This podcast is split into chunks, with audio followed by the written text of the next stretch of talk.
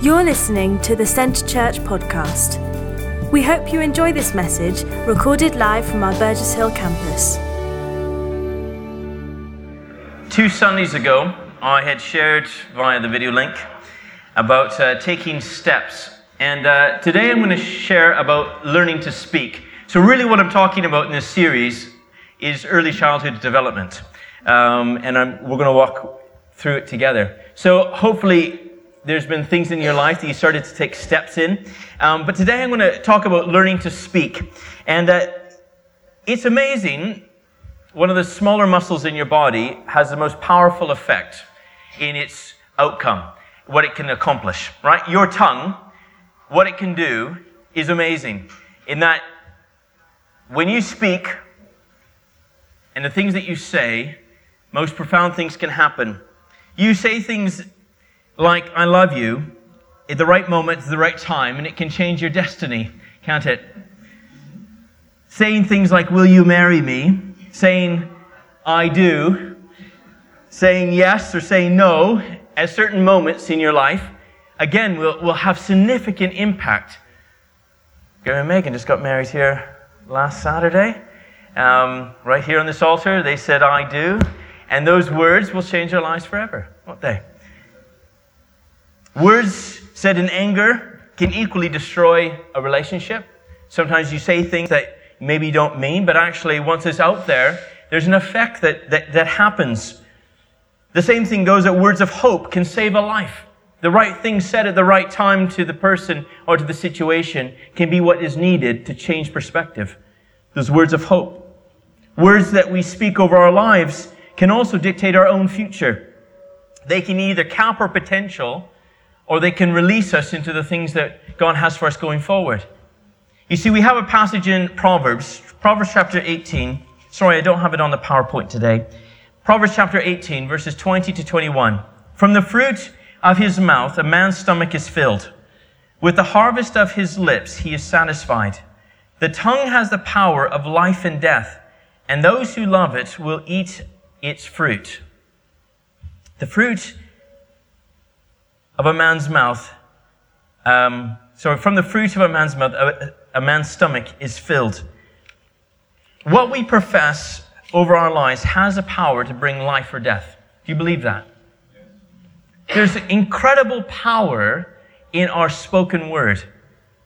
It isn't just words that come out of your mouth. Your, your words has the power to speak life or the, have the same power to bring death.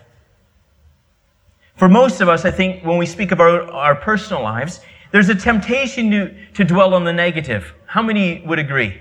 We have a temptation in our lives to dwell on the negative things about who we are, about circumstances, about what we're facing. And often the things that we dwell on, and we think the things that we think that are negative, are the things that we then profess. The way we think about ourselves. Um, I've been with people who who um, who will say things like, I, "I'm just a sinner."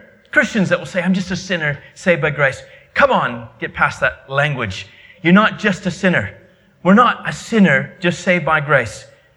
We're the righteousness of Christ. God has called us to be king's kids. He, he's called us to be something different. So when we profess something of our past over our future, then we start to live out that, that conduct. We live out that. I've heard things like, I'm a, I'm I'm a misfit. I'm not very beautiful. I really don't like the way I look. I'm a basket case. I've heard someone say, I'm a basket case. I'm always making a mess of things. I was a mistake. I can't do that. It's not my gifting. We deal often on our shortcomings, the things we can't do, who we think we are, the problems we, we have. And the funny thing is, the more we profess, the more we believe it. And the more we believe it, the more we become it and we become the self fulfilling prophecy of our own lips. When we say we can't do something, I can't do that. That's not, that's not me. I, I can't change. I, I've always been like this. This is, I don't like how I look. I, I am this person. I am old. I am young. I am whatever. Those definitions, those professions of our, of our lives have the ability to cap our lives, put a ceiling over us, or if it's spoken in the right way, have the ability to release us. But it all has it all comes down to what we're professing. And there's a negative or positive cycle that, that happens as a result. Now, there's a way to break through, especially negative cycles of how we speak. And King David discovered this in Psalm chapter 24, sorry, chapter 42. Verses 5 and verses 11 of this psalm, we see this. It says, Why are you downcast, O my soul? Why so disturbed within me? Put your hope in God, for I will but yet praise him, my Savior and my God. Why, and then verse 11, why are you so downcast, O my soul? Why so disturbed within me? Put your hope in God, for I will yet praise him, my Savior and my God. David recognized how he was feeling. He was downcast. He was low. He wasn't having a good day. I mean, if you read the story of King David, he had lots of bad days, didn't he? Hiding out in caves, running for his life from his son. There was lots of moments that David didn't have good days. And yet in those times, in those seasons where David was, was not having kind of the wind in his back, but he was really kind of facing it on all sides, he recognized, okay, this is how I'm feeling. Now, I think to speak positively over our lives and speak God's word over our lives isn't to neglect the reality of who, kind of what we're feeling at this moment, right? So he's, why are you downcast, O my soul? There's an acknowledgement of the thoughts and feelings that David had. If you are feeling what you're feeling, that is a reality of what you're feeling, right? And to say that you're not that is silly. It's the same thing as saying if, if you're ill, to say you're not ill, if you are ill, okay, that's maybe present tense what you're feeling. But there's a difference to say that's who I am and define your future by those same words. I've been in Christian circles where there's a superficial thought process that goes on, where we, we speak something that isn't actual truth. You know, everyone's happy, everyone's good, everyone's healthy, everyone's because we're, we're never going to speak anything negative. Yet there's, there's a problem when we're denying a certain aspect of, of the reality. And so David doesn't do this. But he spoke to himself saying, This is what God says. Why are you downcast so much so? Why so disturbed within Put your hope in God. Put your hope in God. He, he speaks to his, his self, his inner soul, saying, Do you know what? Put your hope in God at this moment. This why are you downcast? You don't need to be downcast because God is greater. He's stronger. He can help me. I, I need to change my perspective. Again, I mentioned earlier, we can say, I'm just a sinner. I'm just, I'll never, I'll never get past this, this lifestyle. Actually, no, I am the righteousness of Christ. Why are you thinking that I'm just a sinner when actually God has saved me and redeemed me? So actually, instead of proclaiming what I'm not, or sorry, proclaiming the, my old life, I'm going to proclaim my new life in Jesus. Actually, God has saved me. I, God has set me free from this. Why are you still doing this when actually God's called me to be something different? I'm a child of the king. I'm made in his image. If I think I'm not very beautiful, do you know what? God made me just the way I am, and I'm in his image. When you look at them in the mirror in the morning, do you know what? God made you to look like him. And if you're looking like the image of God, then why do you think that's ugly? Can I challenge you with that thought process? The world has a standard of what beauty is, but God has a different standard. And God's standard of beauty is perfection. When God creates you, He didn't create junk. And whatever has been spoken over your life, whatever you think about your beauty, whatever you don't like about your body, do you know what? God has created you just the way you are. He hasn't created everyone to look the same. He's created all of us to be unique. And He delights in who you are. And so when you look in the mirror, man, you are the image of God. We, we reflect Him. We, we, we're part of what He looks like. Doesn't matter our color of our skin. It doesn't matter our hair. It doesn't matter our body types. You know what? God has created you and loves you just the way you are. And again, I think our image, we're made in His image. And so we've got to, we've got to accept that and say, you know what? I'm made in the image of God. And so you are fine looking. You're looking okay. Because God says, I'm okay. And you know what? It's amazing our self image can hold us back from doing things because of what we think about ourselves. When you look outside the church, there's lots of psychologists and other people who will define this in a more clear way. But the fact is, what we see about ourselves will, will often hinder us if we don't see well of ourselves, can I just say, you are perfect in God's eyes, just the way you are. He sees you as amazing creations. He knew you. He formed you in your mother's womb just the way you are. Before the creation of the world, He thought of you. You, we were in Him before then.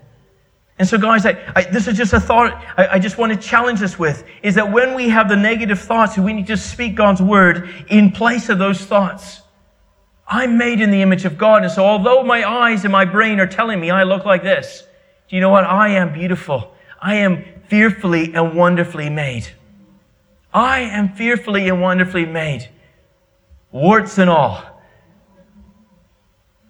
I am just the way I'm meant to be because this is who God has created me. Now, that doesn't mean we don't take care of our bodies and the rest of it, but I hope we get the point. Because often what happens, what we think about, is what we then profess to other people. This is who I am. This is not who you are. Can I tell you to stop speaking the negative over your lives? Don't speak negative things over you. God doesn't speak negative things over your life. You see, the enemy wants us to move in this realm where we, we, take, we take the thoughts of this world and we apply them to our lives. And the thoughts of this world has an image of what we need to look like, what we need to act like, the money we need to have, the house we need to have, the, the car we need to drive. All of those things are the image. And, he, and, and Satan wants us to conform to this. And the, the challenge is that when we try to conform to it, we never live up to it. And so we feel this overwhelming sense of we are not doing it. We're not, we haven't arrived. We, we, we will never achieve anything. And there's this condemnation, there's this heaviness upon our lives. And we profess it over ourselves. And God says there's, whole, there, there's a whole scripture, there's a whole Bible full of scripture of different thoughts about who you are. And I challenge you, if you look at scripture of what Jesus thinks of you, what God thinks of your life, and you were just to quote those things over you, I bet you start to see a change of attitude about how you see yourself as a person. God has a different thought process of you. And so we can speak words of our lives. As we speak God's word over our lives and our circumstance, you know what's interesting is our faith in God grows. In Romans 10, 17, it says this is consequently, faith comes from hearing the message, and the message is heard through the word of God. Faith comes from hearing the word. And you know what? When we speak his word over our lives, faith comes from hearing, and especially, can I say, when it's your own voice. When we're facing circumstances, or we're facing life, or we're facing self image issues, or whatever it is, when we're speaking, speaking God's word, our faith grows our faith grows. Something changes in our spirits. Things go from a hope to a fact. When we, when God speaks something about our future, we need to shift from saying if that happens to when that happens. To shift from kind of, kind of this is a, a wishful fantasy to actually know this is what it is, it's fact. We've, we've spoken in the past about healing. You know, if I'm healed, no, when I'm healed. I am healed. There's a, there's a taking count, there's, there's a taking those words and professing them over our situations, professing them over our lives that brings the change in our own spirits. It's amazing what we believe from our own words because we speak it enough times. You see, when our faith grows, it releases us to become who God calls us to be and what He's called us to do because we're speaking life. We're speaking hope. We're speaking His promises over our situation. Again, can I just say, we're not denying other realities, but we are speaking God's life in those realities. We are professing God's truth in those realities. And we're not just dwelling on the negatives and dwelling on what we don't have or who we don't think we are or the gifts we don't think we have, but we're dwelling on the fact that this is what God has said we are. I can do all things through Christ who strengthens me. I am the righteousness of Christ Jesus. I am wonderfully and fearfully made. I am these, I'm all of this stuff. And I'm professing it over my life, and I'm not going to find out of my life, my lips coming words that bring death and discouragement and disillusionment into my own life, because that's not who I am in Jesus. God has given me a hope and a future. And so, gosh it, I'm going to speak it out over my life. I think all of us like to have pity parties. How many of you enjoy a pity party once in a while? Come on. We like people around us, a pity party. Sorry. Do you guys use that term here? Sort of? Uh, what would be a better term to say? A best abyss? Oh, best, that's what I'm saying is the best way? Okay. It's a party about our pity, right? I think it's very easy to dwell on, our, uh, on, on the things that are not right in our lives, right? And it's easy, and, it is, and there's some strange enjoyment to even talk to other people and have other people agree with us of how bad it really is. Right? And we find some comfort in, you know, just wallowing in it. No, okay, please, I hope you don't. There's times that we need wise counsel, and to be honest. But what I'm saying is, is that when the point is just to, to regurgitate wrongful thinking with others who will regurgitate it back to us, you know what? We will live that life. That's the point I'm trying to say. I'm not saying to not be real with friends and to be honest about how we're feeling. I'm not saying any of that. I'm, what I'm saying is, what is the end game? What is the point? Is that what we're professing, what we continue to speak about, what we continue to profess over our life, is what we will be. That is our, that will, that will determine our future. Our lives have the power of life and death. We will dictate it by what we profess over ourselves. And so if we continue to speak it, if we continue to declare it, we will live it. We need to be walking in faith. But faith comes from hearing, and hearing comes when we are professing it over our lives. The last thing is when we profess what God says, we break the power of the enemy. In Revelation 12 11, it says this They overcame him by the blood of the Lamb and the word of what? Testimony. They overcame them by the blood of the Lamb and the word of the testimony. Whose testimony? Our testimony. Our testimony of Him, right? By their testimony. Their testimony. They did not love their lives so much as to shrink from death. Christ's sacrifice and our testimony spoken. Christ's sacrifice and our testimony spoken. You see, we have a power to break the powers of the enemy through our profession, through our testimony of what Christ has done, what he's accomplished, what he is doing. You see, when we speak it, it breaks the power's enemy. The process of what he's, he's doing, what Christ has done, is accomplished as we profess it also in our lives. We take captive the thoughts that we try to kind of hold us down, but we profess the things that, of who Jesus is, of what he's done. There's a power in profession, isn't there? There's a power of saying, This is the fact. Why are you downcast, O my soul? Put your hope in God. Why am I looking in the mirror and thinking this thought when I am wonderfully and fearfully made? Why am I feeling like there is no hope when God says He will never leave me nor forsake me? Why am I feeling like I'm just a sinner only to fail when God has set me free from the power of sin and death? You see, we can profess those things. We can declare those things. You know what? There's a power of speaking to yourself. You know, I know it's not socially acceptable to walk down the street talking to yourself. Although in this day of technology, people don't know, do they? They don't know anymore. You could have an earpiece on the other side, they don't quite know. But sometimes I've discovered there's a power in vocalizing what I'm thinking of just speaking it out. And you can be all by yourself and say, Tyler, you got to get your act together. Why are you so fearful right now? When Jesus says, He will take care of all my needs according to His riches and glory. Why am I fearful? Tyler, you got to put your hope in Jesus. You got to lift your eyes up. There's a power in speaking to ourselves and getting our game face on to face the world. I encourage you, you know what? I think that's why God says, you know, Jesus says, when you go to your prayer closet, you know, you shut the door and then you talk to yourself and you talk to God and there's a communication. But you get it from out of here, you, you vocalize it. I think there's a power in us vocalizing His word over our lives.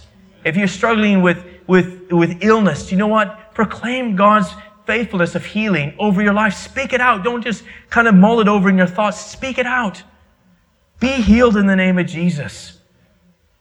I declare your healing over my life.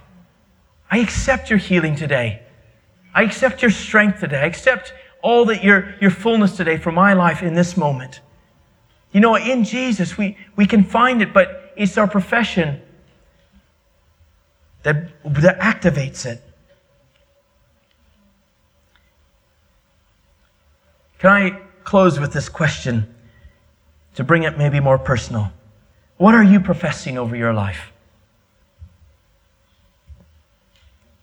What are you saying about yourself? If someone were to ask you, What do you think of you? what would your answer be? If we're really honest, if you just even rewind your, in your head, even the last few weeks, what have you been professing about your life? You know, it's important that we examine those things. And we say, okay, God, I want my tongue, this little thing in my mouth, to bring life into my life, but also into the circumstances around me. I want to be someone who speaks life. Now, we haven't at all talked about what we profess in our relationships or about talking about other people. We haven't talked about any of that. Today is really just about us and our own professions of our own life. Do we say a lot, I can't do that? I can't, that's not me when maybe we're being prompted to do something different. In God actually can't, isn't really part of our vocabulary, is it? When God is speaking, can't is not really a word we can say. When we can do all things through Him.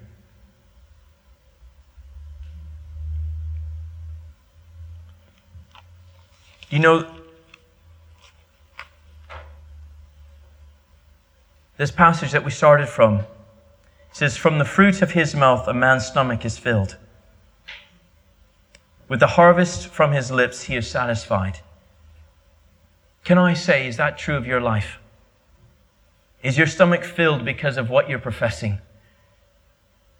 Is your, are you satisfied with your harvest because of what comes out of your mouth? Those who love it will eat of its fruit. starting today, can I encourage us to do what God has called us to do and, and bring life out of our mouths? And most of all, can I, just the starting point is about ourselves personally. You know, some people can be great encouragers for others, but they're, they're really, they speak negatively about your, themselves. You know, let, let's not be a church that does that. Let's be people that actually thinks the thoughts of God but who we are and where we're going and what's happening around us. God hasn't forgotten about us. In fact, He's not only not forgotten about us, He has a plan for us. And He says in His Word, before one of them, one of our days happens, He's planned it all out. He's written it in His book. One of the verses that has challenged me over the years, that I've spoken over my life, is Psalm 5 11 to 12. It says, But let all who take refuge in you be glad. Let them ever sing for joy. Spread your protection over them, that those who love your name may rejoice in you. For surely, O Lord, you bless the righteous. You surround them with your favor as with a shield. Especially that last line. You bless the righteous. You surround them with your favor as with a shield. You know, that's a great thing to profess over my life. God, I thank you that you, you want to bless my life. And I thank you that you want to surround me with your favor as with a shield, that I'm protected with your favor. In all that I'm going through, I'm protected with your favor. I hope in some ways this has spoken to you or challenged you. And uh, maybe at this moment we could just stand together and maybe I call the worship team up. Thank you for listening to this week's podcast at Centre Church. One church, passionately loving God and people, in Burgess Hill and Brighton. To get the latest news or for any other information, check out our website at www.centrechurch.uk.